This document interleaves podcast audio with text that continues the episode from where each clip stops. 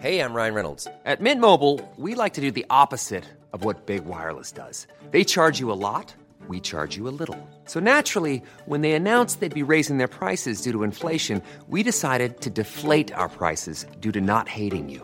That's right. We're cutting the price of Mint Unlimited from $30 a month to just $15 a month. Give it a try at mintmobile.com slash switch. $45 upfront for three months plus taxes and fees. Promo rate for new customers for limited time. Unlimited more than 40 gigabytes per month. Slows. Full terms at mintmobile.com.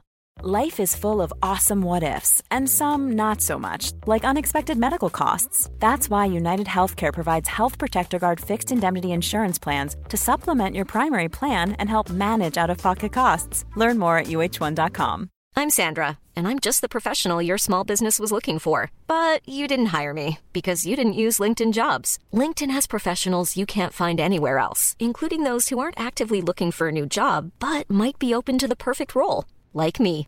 In a given month, over 70% of LinkedIn users don't visit other leading job sites. So if you're not looking on LinkedIn, you'll miss out on great candidates like Sandra. Start hiring professionals like a professional. Post your free job on linkedin.com/people slash people today.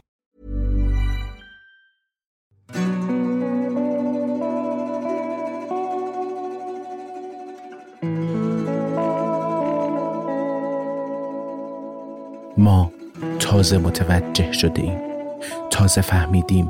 تازه با چیزی که نباید روبرو شده ایم ناگهان با دو زن مواجهیم. مادر و دختر. هر دو قد بلند نحیف رنگ پریده. هر دو تعظیم کنان پیچ و تاب خوران و در حال دهنکجی.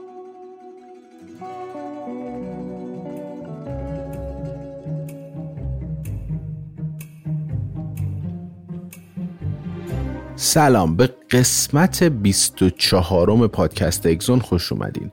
پادکستی که تو هر قسمتش من جواد آزادی پور سعی می‌کنم داستانی از اتفاقات جالب و حیرت انگیز تاریخی یا تحقیقاتی حول موضوع وراست رو بیان کنم. این کمک می‌کنه ما هم بتونیم یک دید عمیق تر و درست تری به اتفاقات شگفتانگیز پیرامون علم زیست شناسی داشته باشیم.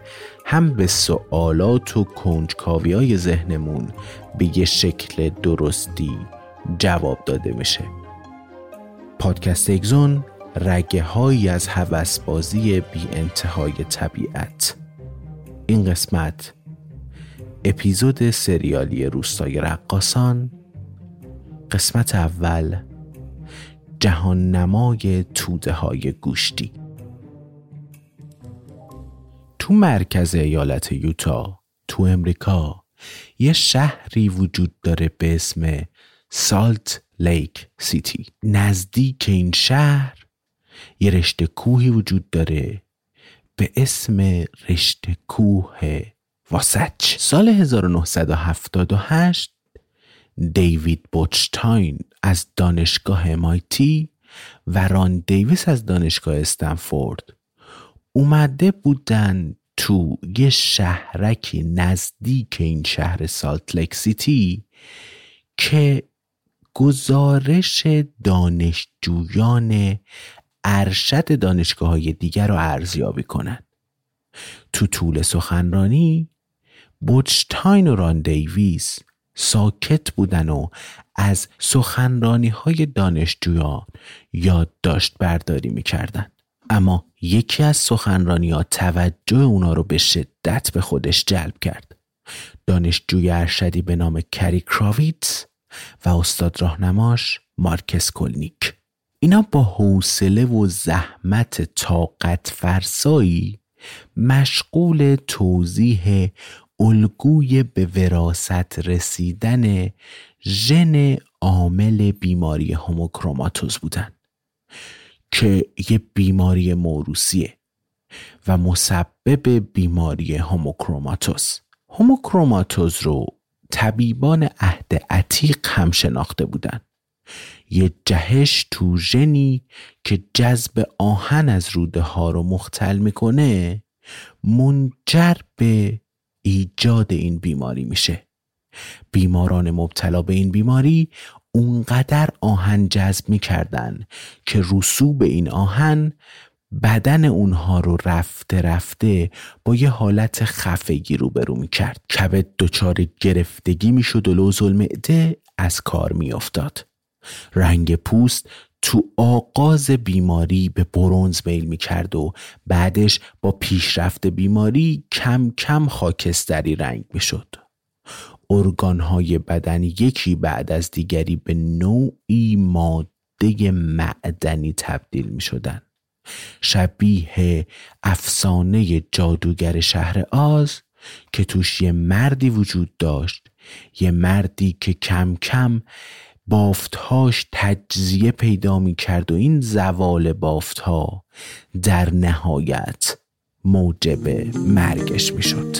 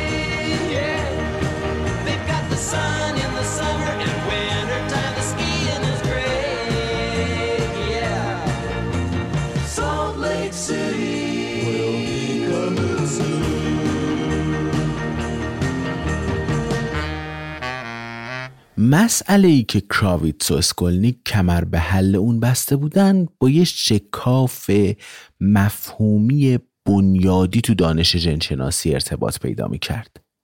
تا میانه دهه 1970 هزاران بیماری ژنتیکی شناسایی شده بود از جمله هوموکروماتوز، هموفیلی یا مثلا کمخونی ها، کمخونی داسی شکل و این بیماری ها کم کم داشت جای خودش رو به عنوان یک بیماری ژنتیکی پیدا می کرد.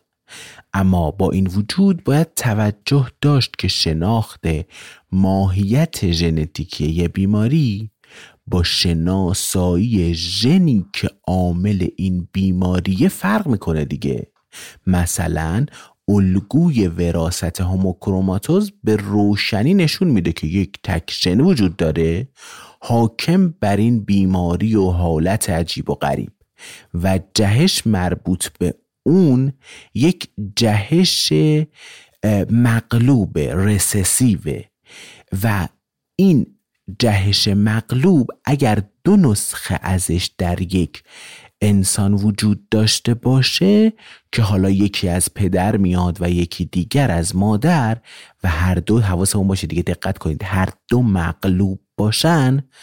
اون آدمه اون بیماره اون مورده واقعا با اون بیماری مواجه میشه.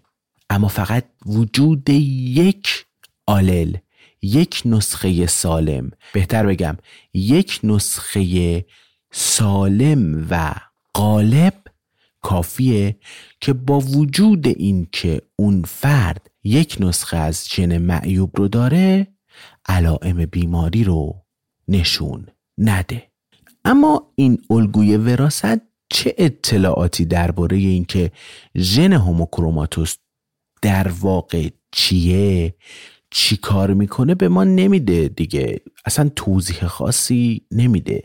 فقط شکل به ارث رسیدنشو ما بلدیم. کراویتس و اسکولنیک راهکار بکر و ماهرانه ای رو برای شناسایی ژن هوموکروماتوز ارائه داده بودند اولین قدم در راه پیدا کردن یک ژن مشخص نمودن جایگاه اونه. اینکه این ژن رو کدوم کروموزوم ماست؟ کجاشه؟ اولشه؟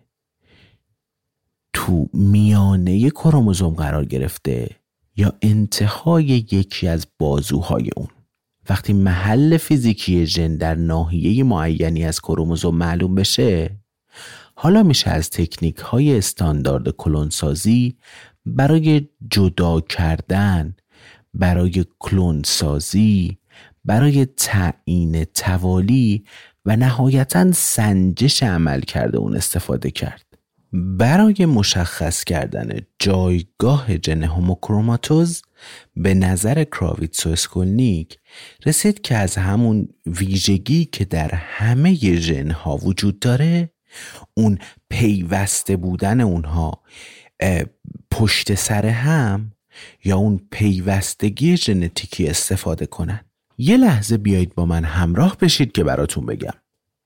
این تجربه رو این فکر رو در نظر بگیرید. فرض کنید که ژن هوموکروماتوز روی کروموزوم هفت قرار گرفته و ژنی که مشخص کننده جنس موه مثلا صاف، فرفری، مواج یا چیزای دیگه این دقیقا در همسایگی در چسبیدگی به اون ژن هوموکروماتوز روی همون بازوی کروموزوم نشسته باشه. حالا فرض کنید که زمانی در تاریخ تکامل ژن معیوب هوموکروماتوز تو مردی با موهای فرفری به وجود اومده. از اون زمان به بعد هر بار که این ژن اجدادی به نسل بعدی منتقل می شده ژن موفرفری بودن هم همراه اون بوده. چون هر دوشون روی یک کروموزوم به هم پیوسته و به هم متصل بودن دیگه. اینا کنار هم قرار گرفته بودن. و از اون جایی که کروموزوم ها به ندرت خورد میشن هر دو تا ژن با همدیگه حرکت می‌کردن و با همدیگه به ارث می‌رسیدن.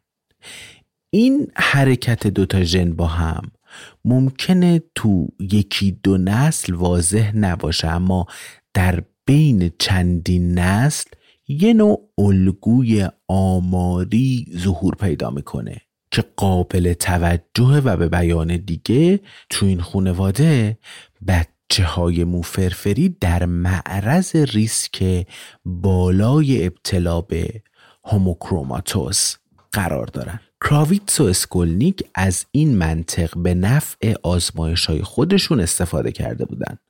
اونا با مطالعه شجر نامه های جمعیت های پیروی آین مرمون اون کلیسای عیسی مسیح قدیسان آخر و زمان اینا پیروان مذهبی هستن که غالبا خودشون رو از مسیحیان و پیروان راستین عیسی مسیح در نظر می‌گیرن و چون ازدواج های درون خانوادگی دارن اینا موردهای مناسبی برای بررسی های ژنتیکی اینا اومده بودن این مرمون ها رو بررسی کرده بودن و به این جمع رسیده بودن که ژن هوموکروماتوز با ژنی که مربوط به واکنش سیستم ایمنی بدنه و دارای صدها زیرگونه است پیوستگی ژنتیکی داره.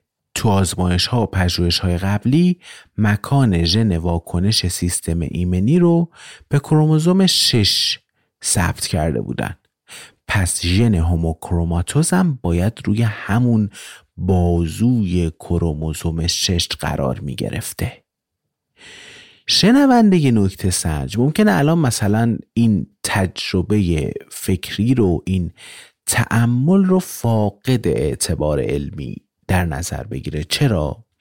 چون چطور ممکنه که ژن هوموکروماتوز به طرز مناسبی با یه ژن دیگه‌ای که به سادگی قابل شناسایی باشه و گونه ها و مدل ها و زیرگونه های متعددی هم داشته باشه روی کروموزوم یکسانی وجود داشته باشه و ما حالا بیایم این پیوستگی ژنتیکی رو ببینیم.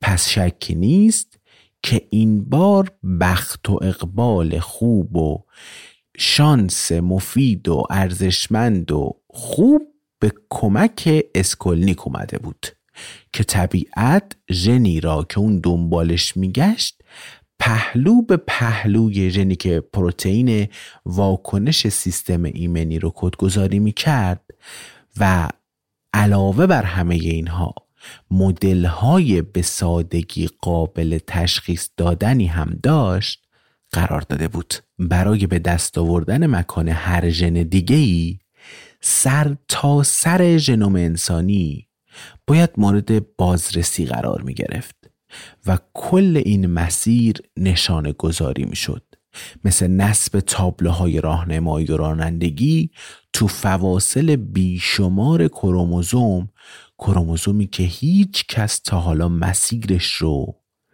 طی نکرده. طبیعتا این کار یک کار بی نهایت پرزحمت و زمانگیر بود. منتها بوتشتاین حدس می‌زد که ممکن بود چنین تابلوهای راهنمایی وجود داشته باشه. اون فکر می‌کرد که طی قرنها تکامل ژنوم انسانی اونقدر انشعاب و تکسر داشته که بتونه هزاران گونه متنوع با تغییرات ظریف و جزئی تو توالی دی ای رو به وجود بیاره.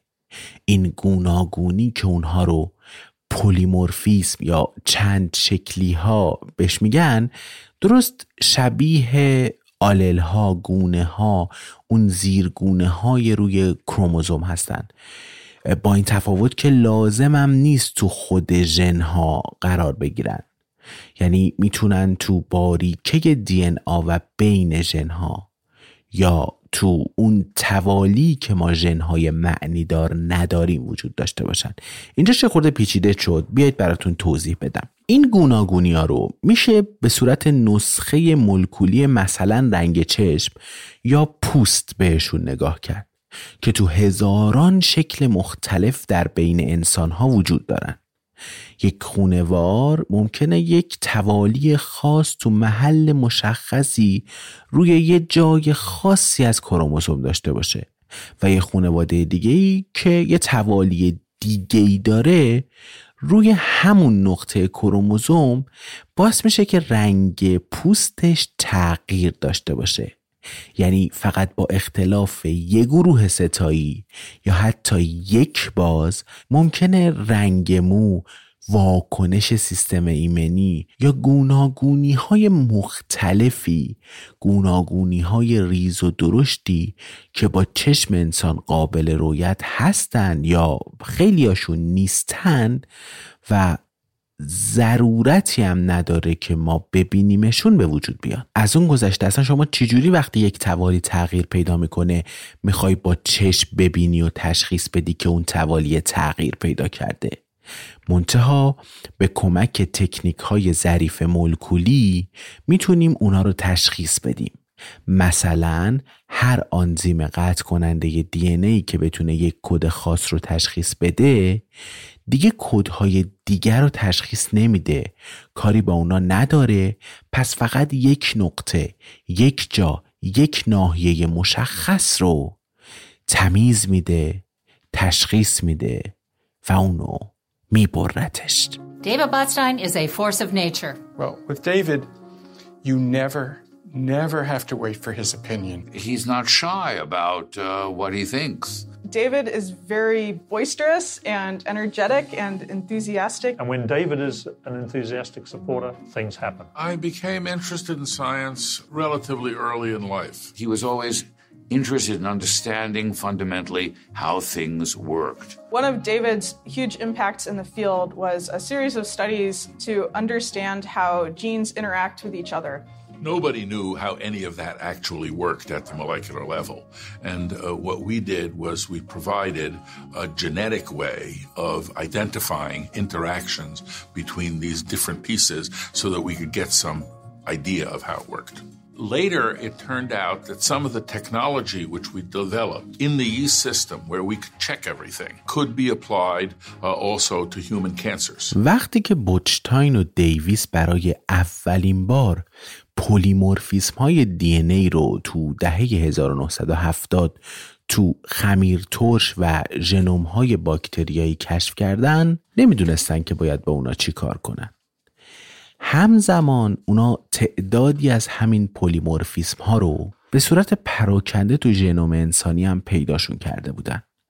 اما حد و اندازه و محل دقیق این گوناگونی ها هنوز برای کسی روشن نبود. حالا تصور گوناگونی های ریز ملکولی به صورت مختلف به صورت پاشیده و پراکنده درون ژنوم مثل ککمک هایی تو سرتاسر سر بدن می‌تونست احساس خوبی رو تو هر ژن شناس سرخوش ژنهای انسانی ایجاد کنه. اما هنوز روشن نبود که از این اطلاعات میشه چی خارج کرد؟ این اطلاعات اصلا به چه دردی می‌خورن؟ به چه نحوی میشه ازشون استفاده کرد؟ اصولا شاید این پدیده فقط به طور تمام و کمال فقط زیباست و کاملا بیهوده. مثل نقشه و نگاشتی از خالها ککمکها یا نقایس پوستی روی بدن. اما در حالی که بوتشتاین تو اون صبح عادی تو ایالت یوتا به سخنان کراویتس گوش می‌داد ایده جالبی به ذهنش خطور کرد.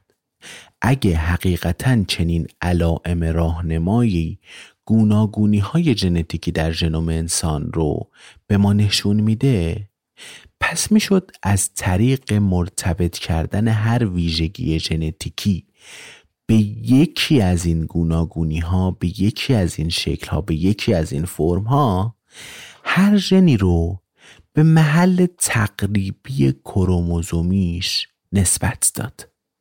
پس پس نقشه برداری خالها اون قدرها هم بیهوده نیست. می‌شد از اونا برای ترسیم آناتومی بنیادی ژنها استفاده کرد. این چند شکلی ها مثل جهتیاب ها مثل جی پی اس های داخلی برای ژنوم عمل می‌کردن. آدرس دقیق ژن رو روی کروموزوم می‌شد از طریق ارتباط یا وابستگی اونها با یکی از گوناگونی ها محاسبه کرد. سخنان کراویتس که کم کم تموم می‌شد بوتشتاین از فرط هیجان تو پوست خودش نمی گنجید اسکولنیک بیشتر از ده سال وقت صرف کرده بود که بتونه شاخصهای واکنش های سیستم ایمنی رو جستجو کنه تا بتونه نهایتا یک یادداشتی یک نگاره یک نگاشتی از ژن هوموکروماتوز به دست بیاره.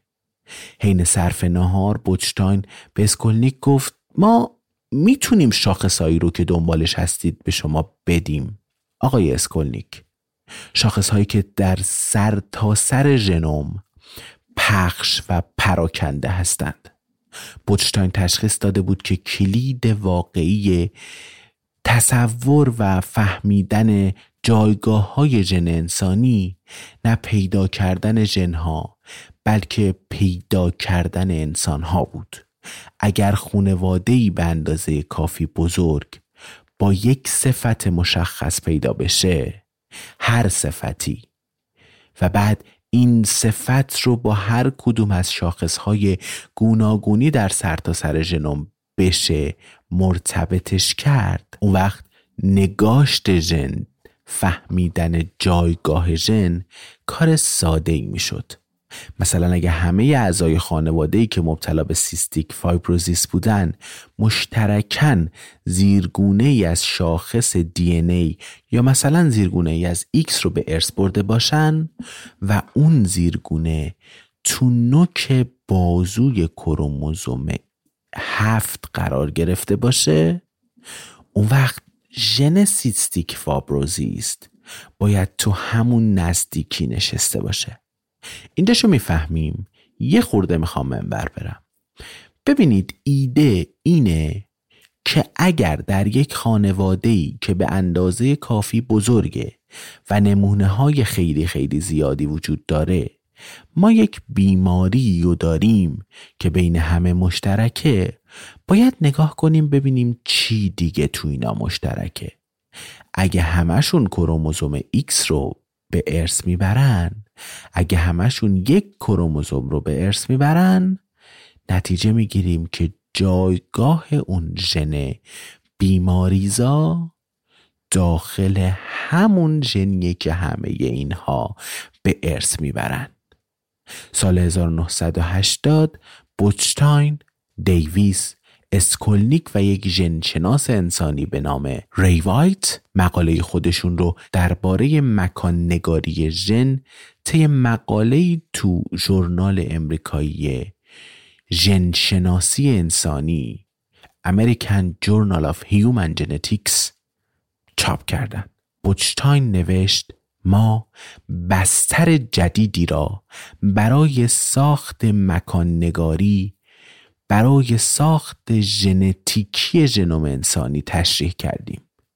پژوهشی عجیب در لابلای صفحات یک نشریه نسبتا گمنام و مملو از داده های آماری و معادلات ریاضی که به نحو بارزی یادآور مقاله کلاسیک مندل بود. مدتی طول کشید تا طبعات کامل این انگاره مورد توجه ناظران و کارشناسان قرار بگیره. بینش و درک حیاتی دانش جنشناسی همونطوری هم که قبلا گفتیم در این عبور هاست. از ویژگی های آماری به واحد های موروسی از ژنها به دی ای. بوچتاین هم تونسته بود از یک مفهومی عبور کنه و به مفهوم مهم دیگه برسه. عبور از ژنهای انسانی به عنوان ویژگی های موروسی زیست شناختی به تفکر فیزیکی اونها روی کروموزوم ها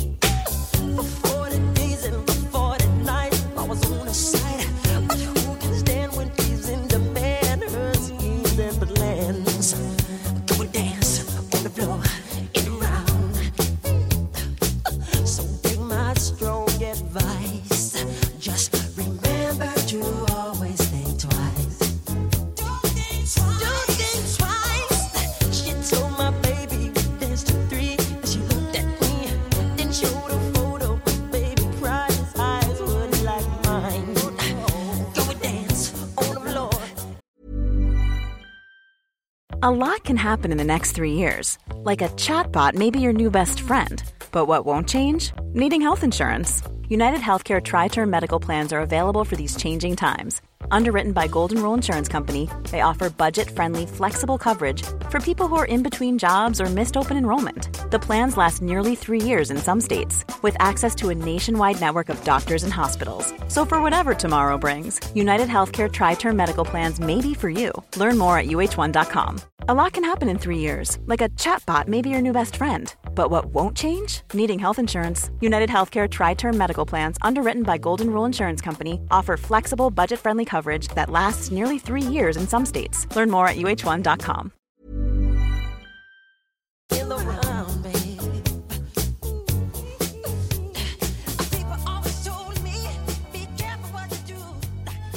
سال 1978 روانشناسی به اسم نانسی وکسلر از طریق مکاتباتی که با ریوایت و یه جنشناس دیگه داشت از این نظریه های مشخص نمودن جایگاه جن مطلع شده بود. نظرش بلافاصله جلب شده بود و می‌خواست موضوع رو پیگیری کنه. وکسلر دلیل تلخ و ناگواری برای این پیگیری های مسررانه داشت. تابستان 1968 وقتی که 22 ساله بود یکی از افسران گشت پلیس شهر لس آنجلس مادرش لئونور وکسلر رو که میگم مادر نانسی بود الان داریم در مورد نانسی وکسلر و مادرش صحبت می‌کنیم. مادرش لئونور وقتی که تلو تلو خوران قصد عبور از ارز خیابانی رو داشت جریمه شده بود. لئونار مرتبا دچار حملات عصبی می‌شد اما نشان و نمود فیزیکی عجیبی نداشت. تو سالهای دهه پنجاه دو تا از برادران لیونور یعنی جایی های نانسی هم که وقتی یکی از نوازنده های یه ارکستر بزرگ بودن مبتلا به یه نوع سندروم نادر ژنتیکی موسوم به بیماری هانتینگتون شده بودن. برادر دیگش هم که یه فروشنده بود و اوقات فراغتش رو با اجرای برنامه های شعبد بازی میگذروند. انگشتاش به طرز غیر قابل کنترلی کم کم شروع به لرزیدن کرده بود. و تشخیص پزشکان درباره اونم همون بیماری هانتینتون بود. پدرشون آبراهام در سال 1929 در اثر ابتلا به همون بیماری جون خودش رو از دست داده بود. لئونور سال 1968 به یه متخصص مغز و اعصاب مراجعه کرد و فهمیده بود که همون بیماری گریبان اونو هم گرفته. تو ابتدا به این بیماری داع رقص می‌گفتن. واژه داع رقص برگرفته از معادل یونانی آن کورئاس به معنی رقص. اولین بار تو دهه 1870 توسط پزشکی از اهالی لانگ آیلند تشریح شده بود. آقای هانتینگتون. البته معنی واژه رقص تو اینجا درست عکس معنی معمول اونه. یعنی یک کاریکاتور پاتولوژیکی شومی که در اثر عملکرد نامنظم و فروپاشیده مغزی اتفاق میافته. به طور معمول بیمارانی که ژن قالب هانتینگتون رو به ارث می‌برن بیماری که یه نسخه از اون ببینید این قالبه فقط یک نسخه قالب از اون یک نسخه ای که اثرگذار از اون کافیه تا بیماری بروز کنه. طی سی تا چهل سال اول زندگی از نظر مغز و اعصاب این بیماران تقریبا کاملا سالمن. اونا ممکنه تو یه مواردی به طور گاه و بیگاه دچار بیثباتی خلق و خوب بشن و یا مثلا یه وقتایی گوشگیر باشن انزوا پیدا کنن. اما به تدریج این لقوه ها تو بدنشون تند و ناگهانی میشه. اما اولش زود گذره. شروع میشه و از بین میره. اما کم کم اینا اشیا رو سخت می‌تونن نگه دارن. لیوان، ساعت و چیزای مشابه از دستشون میفته. راه رفتنشون به حرکتهای تند و جهشوار و گاهن متشنج تبدیل میشه و نهایتا رقص های بی اختیار و غیر ارادی آغاز میشه. انگار با نوعی موسیقی اهریمنی میرقصن. اعضای بدن از جمله دستها و پاها به اختیار خودشون حرکت می‌کنن و قوس می‌خورن و بعد با تکانهای ناگهانی بدن دوباره برای لحظاتی ثابت میشن. تا شروع رقص بعدی. مثل یه نمایش خیمه شب بازی که عروسکاش به حرکتهای جهشی و خم و راست شدنهای ناموزون واداشته میشن. مراحل دیرین این بیماری با علائمی از افول نیروی ادراکی و از دست رفتن تحرک تمام اندامهای بدن همراه میشه. مبتلایان به این بیماری معمولا در اثر سوء تغذیه زوال عقل و عفونت های مختلف به هلاکت می‌رسند و رقص شوم و غمانگیز این بیماری تا آخر عمرشون هم ادامه پیدا می‌کنه. بخشی از خوف این بیماری به دلیل ظهور اون تو سالهای میانی عمر قربانیانه. افرادی که حامل ژنهای این بیماری هستن معمولا بین سی تا چل سالگی و بعد از اون که بچه دار میشن متوجه علائم ظهور اون میشن. و به این ترتیب بیماری در بین جمعیت های انسانی استمرار پیدا می‌کنه. از اونجا که هر بیمار مبتلا به هانتینگتون حامل یه نسخه نرمال و یه نسخه جهش یافته قالب ژن این بیماریه فرزند اون به احتمال پنجاه درصد به این بیماری مبتلا خواهد شد و به احتمال پنجاه درصد سالمه. نانسی وکسلر نوشت برای این بچه ها زندگی تبدیل به یک بازی رولت روسی شده. یادمونه دیگه اون بازیه. یه بازی که یک هفتی رو به مقدار نصف جایگاه برای فشنگ فشنگ توش بر می‌کردن. قرقره تفنگ رو میچرخوندن رو سر می‌گرفتن و پوم!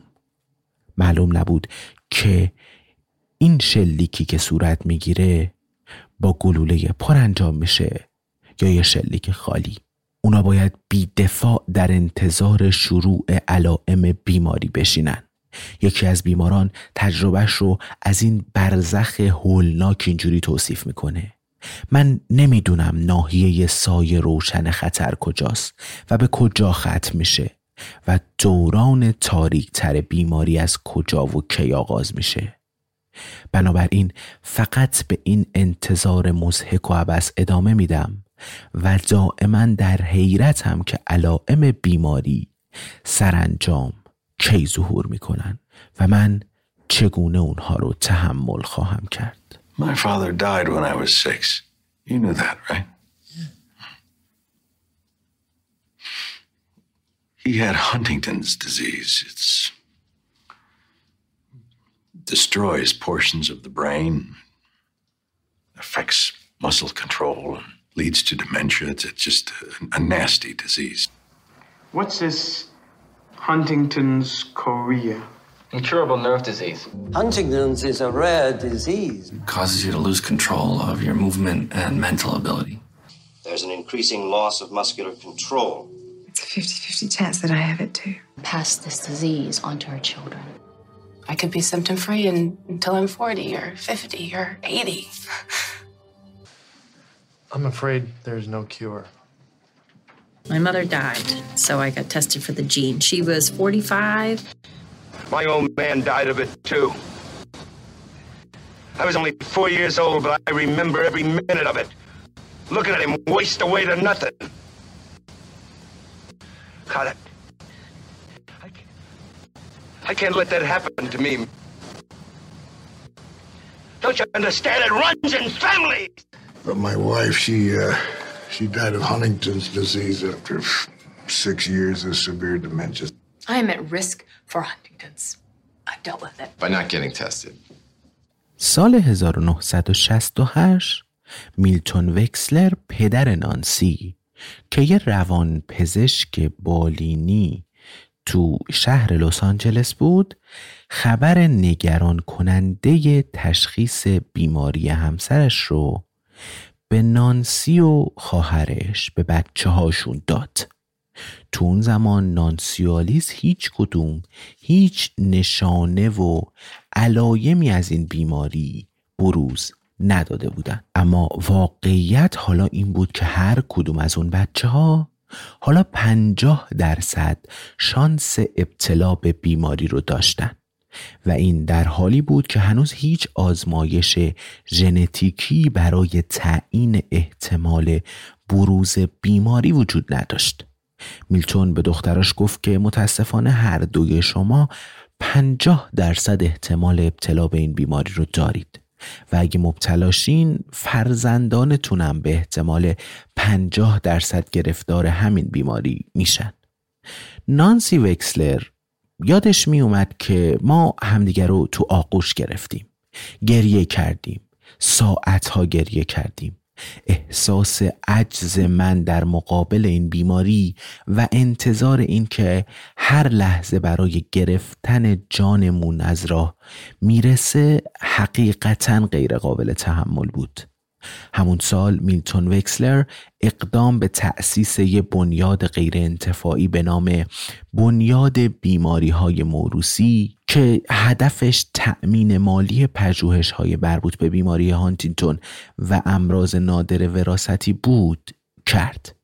به گمان وکسلر پیدا کردن ژن هانتینگتون اولین گام برای تشخیص معالجه آتی و درمان این بیماری بود. او فکر می‌کرد که این امکان برای دخترانش هم فراهم میشه تا بتونن بیماری آینده خودشون رو پیش بینی کنن و برنامه ریزی لازم برای مدیریت اون رو انجام بدن. این وسط وضع جسمانی لئونور وکسلر روز به روز وخیمتر می‌شد. صحبت کردنش مختل شده بود و کلمات رو لابلای هم و جمله ها رو نیمه تمام و مخدوش ادا کرد نانسی یادش می اومد که تو یکی از خانه های سالمندان که مادرم رو اونجا بستری کرده بودیم اکثر ساعات روز و شب رو روی صندلیش توی فضای باریک بین تخت خوابها و دیوار میشست تا شاید بتونه لقوه ها و پرش های شدید اندامش رو کنترل کنه. اما بیفایده بود چون زور حرکت دائمی بدنش اون رو به دیوار نزدیک می‌کرد و گاهی هم سرش به شدت به دیوار برخورد می‌کرد. شنیده بودیم که بیماران هانتینگتون اگه چاق بشن بهتر می‌تونن با اون مقابله کنن. به همین دلیل سعی می‌کردیم وزن مادرم رو ببریم بالا تا شاید پرش های بدنش کمتر بشه. اما اون هم بیفایده بود. چون حرکت های بیوقفه بدن این بیمارون رو لاغر نگه می داشت تو یکی از روزها مادرم کلک نیم کیلو شکلات ترکی رو ظرف نیم ساعت کند. اما اصلا وزنی اضافه نمی کرد به جای اون وزن من دائم اضافه می شد چون من مرتب می خوردم تا با اون همراهی کنم. می خوردم که گریم نگیره. لئونور روز 14 ماه می 1978 که مصادف با روز مادر بود از دنیا رفت. ماه اکتبر 1979 نانسی وکسلر به نمایندگی از طرف بنیاد بیماری های موروسی به همراه دیوید هاوسمن، ری وایت و دیوید بوتشتاین کارگروهی رو تو انستیتوی ملی بهداشت به منظور تمرکز بر انتخاب برترین راه برد برای مکانیابی ژنها تشکیل دادن. تو اون زمان روش بوتشتاین برای مکانیابی ژن بیشتر نظری بود. روش هایی که وجود داشت بیشتر آکادمیک بود نه یه چیز عملی و قابل اجرا. و اصلا الزامات عملی اون وارسی نشده بود. هنوز هیچ ژن انسانی با موفقیت از طریق این روش مکانیابی نشده بود و احتمال اینکه همین روش برای مکانیابی ژن هانتینگتون به کار گرفته بشه بسیار بسیار کم بود یادمون بیاد دیگه تکنیک بوچتاین به شدت به ارتباط پیوستگی بیماری و یه شاخص قابل تشخیص قابل تفکیک قابل بینش محدود می‌شد. هرچه شمار بیماران بیشتر می‌شد این پیوستگی هم احتمالش قوی تر می‌شد دیگه. ما می‌تونستیم نمونه های بیشتری رو ببینیم و مکانیابی ژن هم دقت و صحت بیشتری پیدا می‌کرد. این تکنیک برای بیماری هانتینگتون که فقط چند هزار بیمار و اونم پراکنده و سر تا سر آمریکا پخش شده داشت مناسب نبود. با وجود این نانسی وکسلر قادر نبود فکر مکانیابی ژن رو از ذهنش بیرون کنه.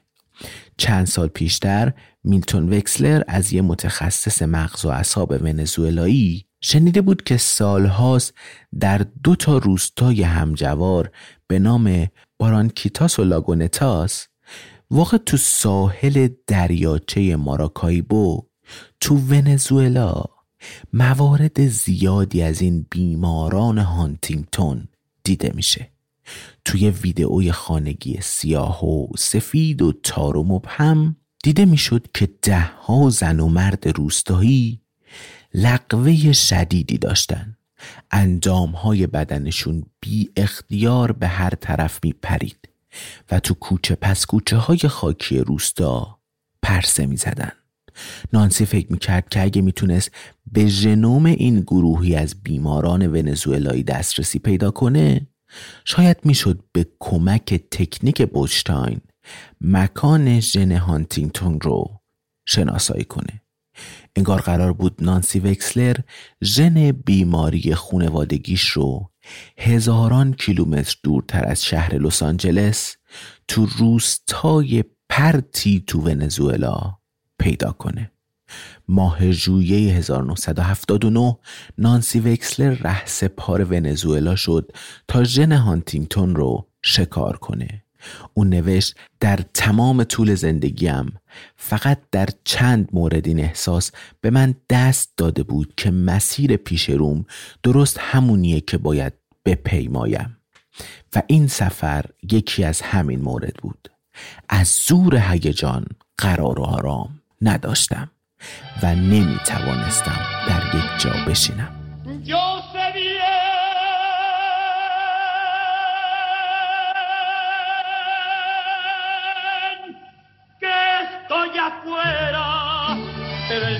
que yo me muera, sé que tendrás que llorar.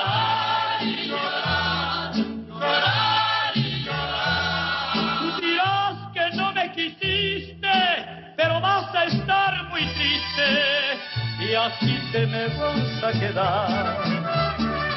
Con dinero y sin dinero, hago siempre lo que quiero y mi palabra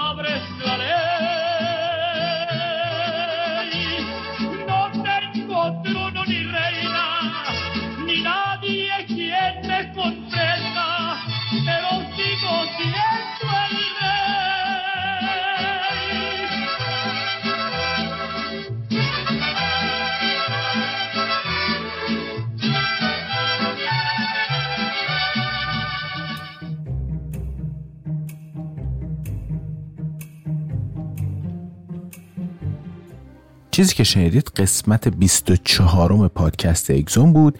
این یک پادکست سریالیه که تو دو هفته منتشر میشه. قسمت اولش این هفته اومده قسمت دومش هفته آینده منتشر میشه.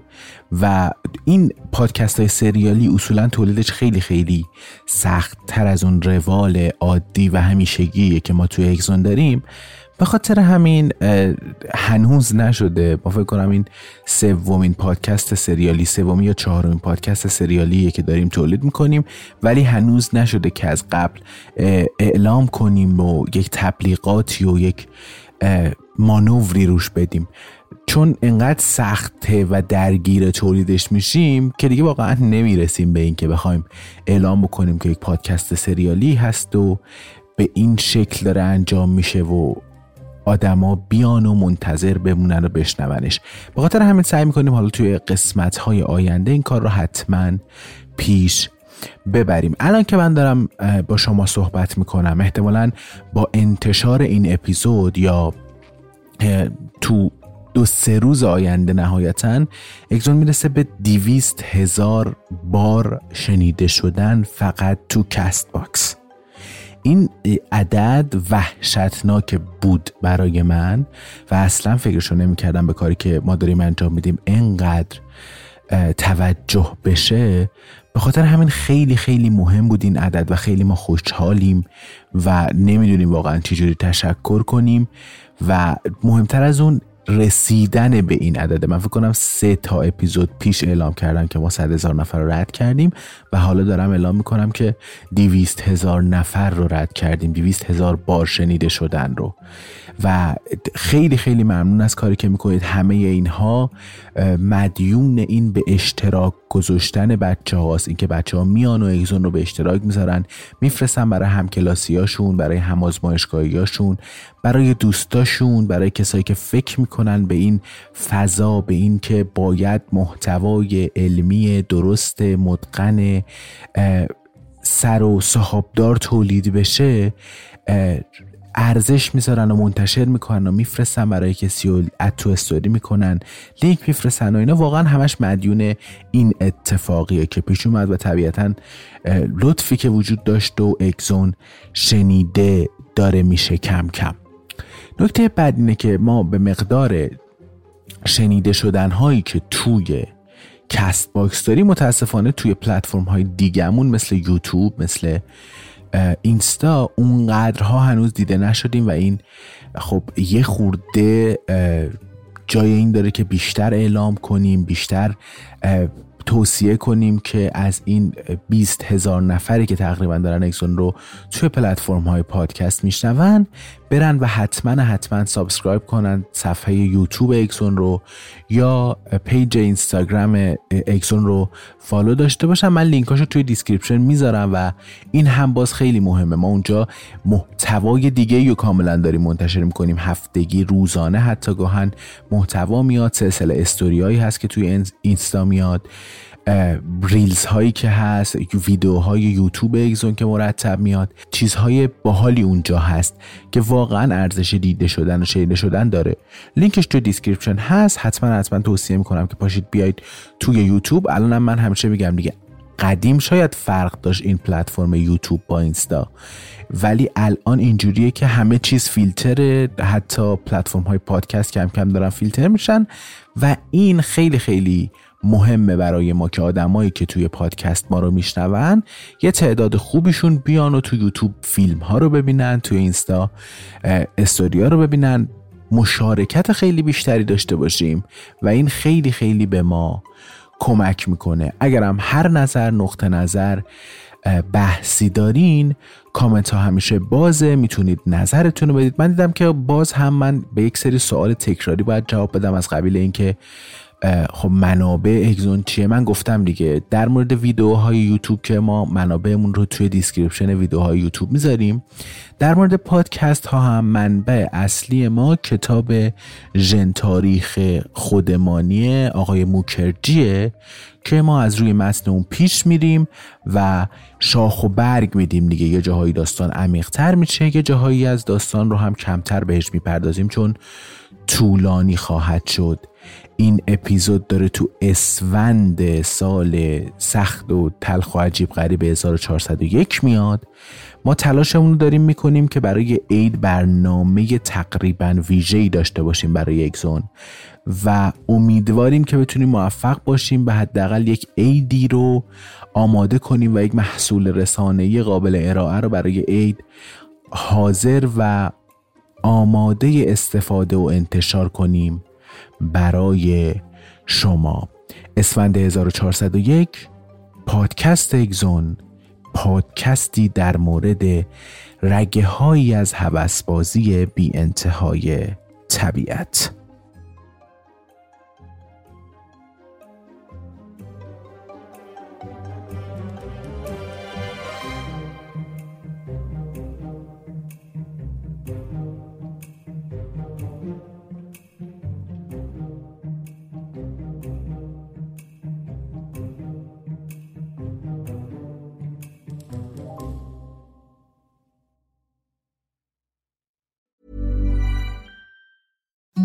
Imagine the softest sheets you've ever felt. Now imagine them getting even softer over time. That's what you'll feel with Bowl and Branch's organic cotton sheets. In a recent customer survey, 96% replied that Bowl and Branch sheets get softer with every wash. Start getting your best night's sleep in these sheets that get softer and softer for years to come. Try their sheets with a 30-night guarantee. Plus, get 15% off your first order at bowlandbranch.com. Code BUTTERY. Exclusions apply. See site for details.